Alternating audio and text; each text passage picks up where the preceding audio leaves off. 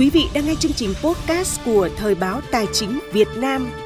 Sau đây là tin tức thời sự tài chính nổi bật trong tuần và những thông tin quan trọng trong công tác điều hành quản lý tài chính ngân sách của Bộ Tài chính tuần qua. Cuối bản tin, chúng tôi sẽ điểm những thông tin đáng chú ý về lĩnh vực tài chính qua góc nhìn của báo chí. Mời quý vị cùng theo dõi. Thời báo Tài chính Việt Nam kỷ niệm 30 năm ngày xuất bản số báo đầu tiên. Bộ Tài chính đào tạo về chuẩn mực báo cáo tài chính quốc tế IFRS. Bộ Tài chính đề nghị Bộ Công an tăng cường kiểm tra các casino.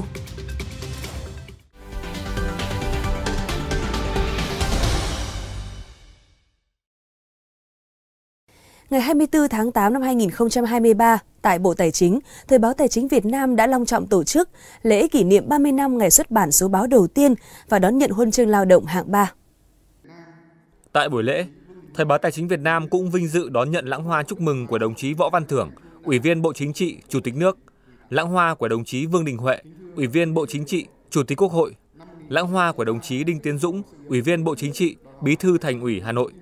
lãng hoa của đồng chí Hồ Đức Phước, Ủy viên Ban chấp hành Trung ương Đảng, Bộ trưởng Bộ Tài chính. Trải qua 30 năm xây dựng và phát triển, từ lúc mỗi tuần chỉ ra một kỳ đến khi ra ba kỳ, tăng chuyên mục, thêm các loại hình báo chí hiện đại như báo điện tử, bản tin video, podcast. Đến nay, Thời báo Tài chính Việt Nam luôn giữ đúng tôn chỉ mục đích của mình. Chất lượng nội dung hình thức của các sản phẩm báo chí ngày càng được nâng cao, phản ánh trung thực, sinh động thực tiễn cuộc sống, từng bước đáp ứng nhu cầu thông tin của cán bộ công chức ngành tài chính và của đông đảo các tầng lớp trong xã hội. Những người làm báo, Thời báo Tài chính Việt Nam luôn khắc sâu trong lòng tình cảm qua những bức thư, lời phát biểu, lời căn dặn, góp ý ân cần, động viên kịp thời của lãnh đạo Đảng, Nhà nước, lãnh đạo Bộ Tài chính và các cấp các ngành dành cho. Sự quan tâm ấy góp phần làm nên tầm vóc, sức vươn xa của Thời báo Tài chính Việt Nam. Phát biểu chúc mừng tại buổi lễ, ông Lê Quốc Minh, Ủy viên Trung ương Đảng, Phó trưởng ban Ban tuyên giáo Trung ương, Tổng biên tập Báo Nhân dân, Chủ tịch Hội Nhà báo Việt Nam chia sẻ, trong bối cảnh công nghệ ngày càng phát triển, đòi hỏi các cơ quan báo chí phải nỗ lực hơn rất nhiều. Là tờ báo ngành, cơ quan của Bộ Tài chính, thời gian tới, Thời báo Tài chính Việt Nam hãy tiếp tục đi theo thị trường ngách của mình, giữ vững bản sắc để khẳng định bản thân giữa làng báo đang ngày càng trở nên đông đảo. Đồng thời, phát huy những thành tích đã đạt được. Thời báo Tài chính Việt Nam cần tiếp tục tận dụng công nghệ mới để đa dạng hóa nội dung, tích cực phát hành các sản phẩm của mình trên nhiều nền tảng để đưa thông tin của Đảng, Nhà nước, Chính phủ, Bộ Tài chính và các bộ ngành đến với đông đảo quần chúng nhân dân.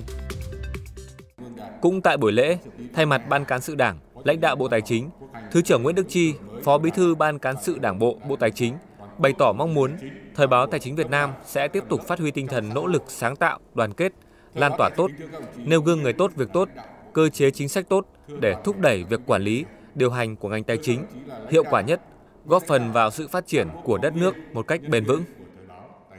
Thời báo Tài chính Việt Nam cần tiếp tục phát huy nền tảng sẵn có, tận dụng cơ hội, sự ủng hộ của lãnh đạo Bộ Tài chính, các đơn vị trong ngành tài chính, của các cấp, các ngành để sáng tạo thêm những sản phẩm báo chí mới, phù hợp với xu hướng phát triển của báo chí trong thời đại số, phù hợp với chủ trương, đường lối của Đảng, Nhà nước và ngành tài chính.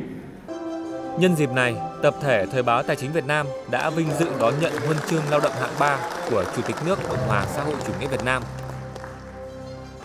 Bằng khen của Ban tuyên giáo Trung ương. Bằng khen của Hội Nhà báo Việt Nam và bằng khen của Bộ trưởng Bộ Tài chính.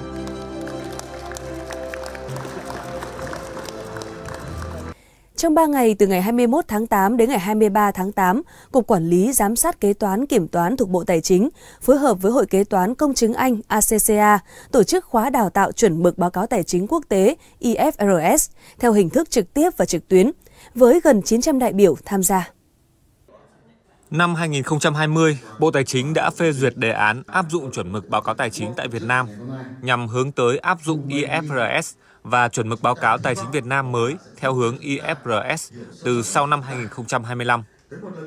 Theo lãnh đạo Cục Quản lý Giám sát Kế toán Kiểm toán, việc đưa IFRS vào áp dụng là mục tiêu nhất quán của chính phủ Việt Nam nhằm nâng cao tính trung thực, minh bạch trong báo cáo tài chính, trách nhiệm giải trình của doanh nghiệp, đánh giá được tầm quan trọng của IFRS. Thời gian qua, Bộ Tài chính đã luôn tổ chức các khóa đào tạo về chuẩn mực báo cáo tài chính quốc tế này.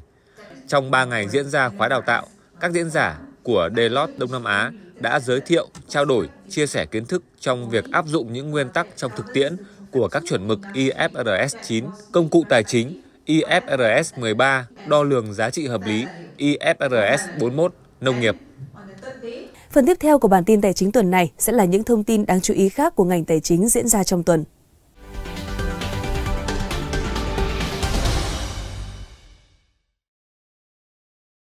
Bộ Tài chính vừa ban hành kế hoạch tổ chức thực hiện Ngày Pháp luật nước Cộng hòa xã hội chủ nghĩa Việt Nam và Ngày Pháp luật Tài chính năm 2023.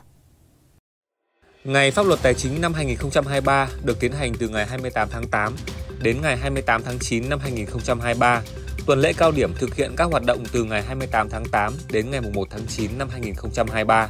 Đối với Bộ Tài chính, trong tuần lễ từ ngày 6 tháng 11 đến ngày 10 tháng 11 năm 2023, thực hiện tuyên truyền theo khẩu hiệu hưởng ứng Ngày Pháp luật Việt Nam. Ngành tài chính tiếp tục hoàn thiện thể chế chính sách, tạo thuận lợi trong tuân thủ minh bạch trong thực thi, hiệu quả trong quản lý. Bộ Tài chính sẽ tập trung vào công tác hỗ trợ pháp lý cho doanh nghiệp nhỏ và vừa, trong đó kịp thời thông tin pháp luật và đối thoại giải đáp chính sách, tháo gỡ khó khăn trong thực tiễn, áp dụng văn bản quy phạm pháp luật cho doanh nghiệp, người nộp thuế, người khai hải quan.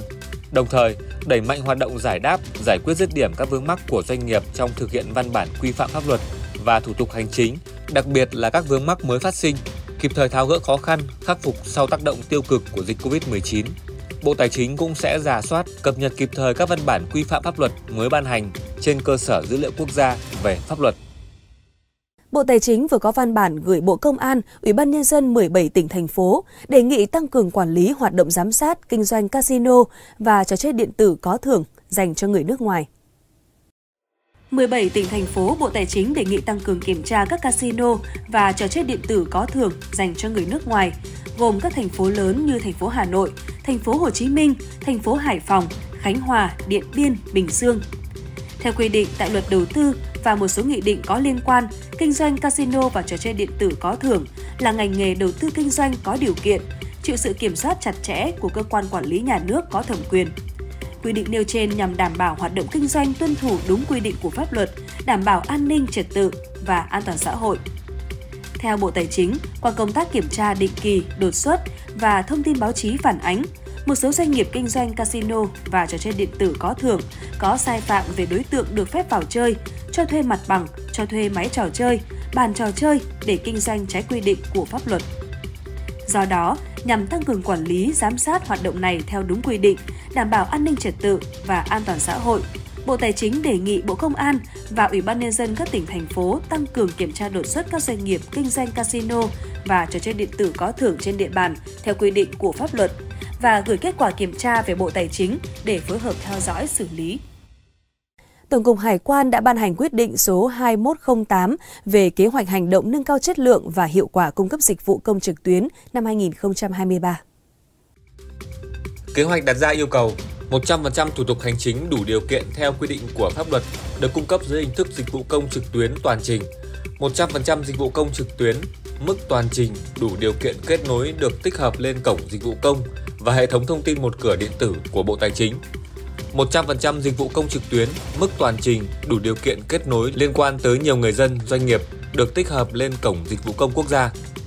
Đồng thời, tối thiểu 80% hồ sơ thủ tục hành chính được xử lý hoàn toàn trực tuyến. Các hệ thống thông tin của ngành hải quan có liên quan đến người dân, doanh nghiệp đã đưa vào vận hành, khai thác, được kết nối, liên thông qua nền tảng tích hợp, chia sẻ dữ liệu. Thông tin của người dân doanh nghiệp đã được số hóa và lưu trữ tại các cơ sở dữ liệu quốc gia, không phải cung cấp lại. Trước bối cảnh thị trường có biến động mạnh về lượng cung cầu và giá lương thực tại thời điểm đang tổ chức mua gạo nhập kho dự trữ quốc gia, Tổng cục Dự trữ Nhà nước vừa có văn bản yêu cầu các cục dự trữ nhà nước khu vực khẩn trương triển khai hoàn thành kế hoạch lương thực được giao năm 2023. Theo đó, Tổng cục Dự trữ Nhà nước yêu cầu các cục dự trữ nhà nước khu vực và các đơn vị có liên quan chủ động thực hiện các giải pháp, khẩn trương hoàn thành nhập gạo theo các hợp đồng đã ký, kịp thời tháo gỡ khó khăn vướng mắc phát sinh trong quá trình triển khai nhiệm vụ theo đúng thẩm quyền. Cùng với đó, theo dõi sát diễn biến thị trường lương thực và dự báo đánh giá những tác động làm ảnh hưởng đến việc thực hiện các hợp đồng mua gạo dự trữ quốc gia đã ký để chủ động có những giải pháp xử lý phù hợp, đảm bảo chất lượng và tiến độ đề ra,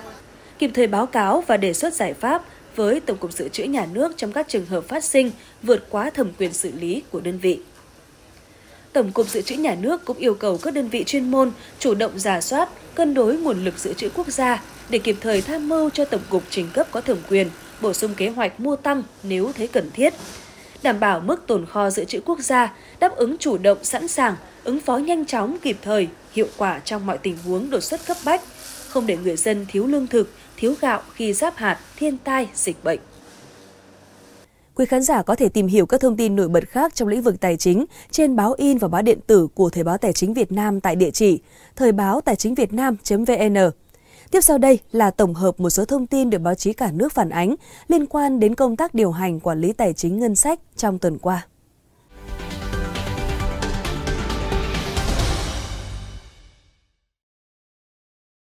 Tuần qua, việc tăng cường công tác quản lý hóa đơn điện tử tiếp tục được các báo quan tâm khi Tổng cục Thuế ban hành văn bản mới chỉ đạo các địa phương. Theo các báo, Tổng cục Thuế vừa ban hành văn bản gửi Cục trưởng Cục Thuế các tỉnh thành phố trực thuộc Trung ương và thủ trưởng các đơn vị thuộc trực thuộc Tổng cục Thuế yêu cầu tăng cường công tác quản lý hóa đơn điện tử. Trong đó, yêu cầu các cục thuế phân công nhiệm vụ cụ thể đến từng lãnh đạo cục thuế, chi cục thuế, phòng chức năng, từng bộ phận, từng cán bộ quản lý thực hiện quyết liệt việc giả soát, kiểm tra các doanh nghiệp thuộc danh sách doanh nghiệp rủi ro cao trong công tác quản lý và sử dụng hóa đơn. Các doanh nghiệp có tranh lệch giữa hóa đơn và tờ khai giá trị gia tăng để kiểm soát chặt chẽ việc phát hành, sử dụng hóa đơn điện tử, kịp thời phát hiện và xử lý hành vi sử dụng hóa đơn không hợp pháp và sử dụng không hợp pháp hóa đơn.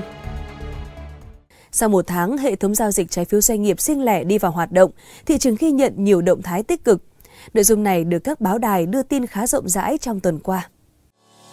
Các báo nêu thống kê, sau một tháng hệ thống giao dịch trái phiếu doanh nghiệp riêng lẻ đi vào hoạt động,